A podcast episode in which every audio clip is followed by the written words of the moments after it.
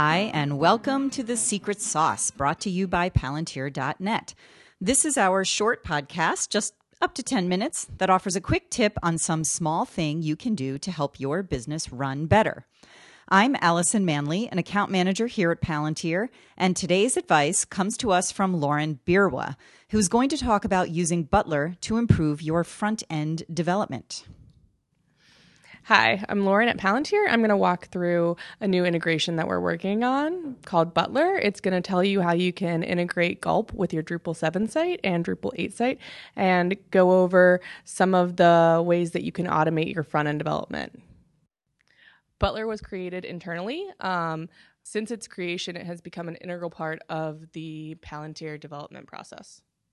So the way that we what we've built here is basically a gulp integration that would allow you to integrate your prototype directly into your D7 or D8 site. And the way that that works is it means that what Gulp is doing is it's automatically going to compile your Sass and rebuild your prototype when necessary, as well as refresh your browser. And when I say refresh your browser, I'm talking about both the prototype and the Drupal site, which really helps you streamline day to day tasks in that you can see updates simultaneously in both places. So that's the baseline of what it does. But what the real power comes in is it does a lot more than that. It also gives you the option to optimize your code and your images as far as minifying your CSS, minifying your JavaScript, and optimizing your images.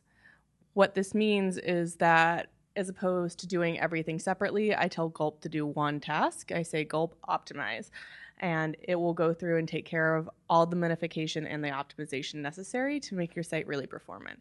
As well, it'll swap out the files for you, which means that during normal development, you might be using uncompressed files for your CSS or your JavaScript. Um, when you run the optimized task, it'll automatically minify those and swap out the files from the unminified version to the minified version. Um, on top of that, it'll also gives you the option to test your code really quickly as well.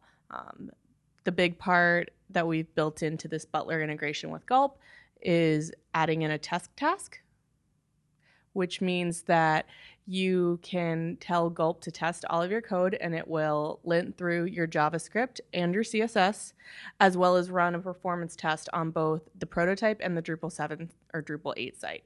This means that you can side by side QA where your performance errors are coming in and whether they're coming in from something in the static code i.e., the prototype, or whether they're coming in as a result of an integration with Drupal. Um, this is really great for being able to narrow down where you need to work on the performance of your site.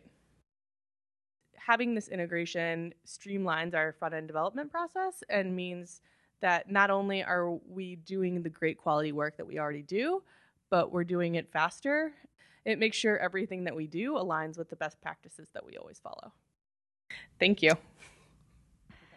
Thank you, Lauren. For more great tips, follow us on Twitter at Palantir or visit our website at palantir.net. Have a wonderful day.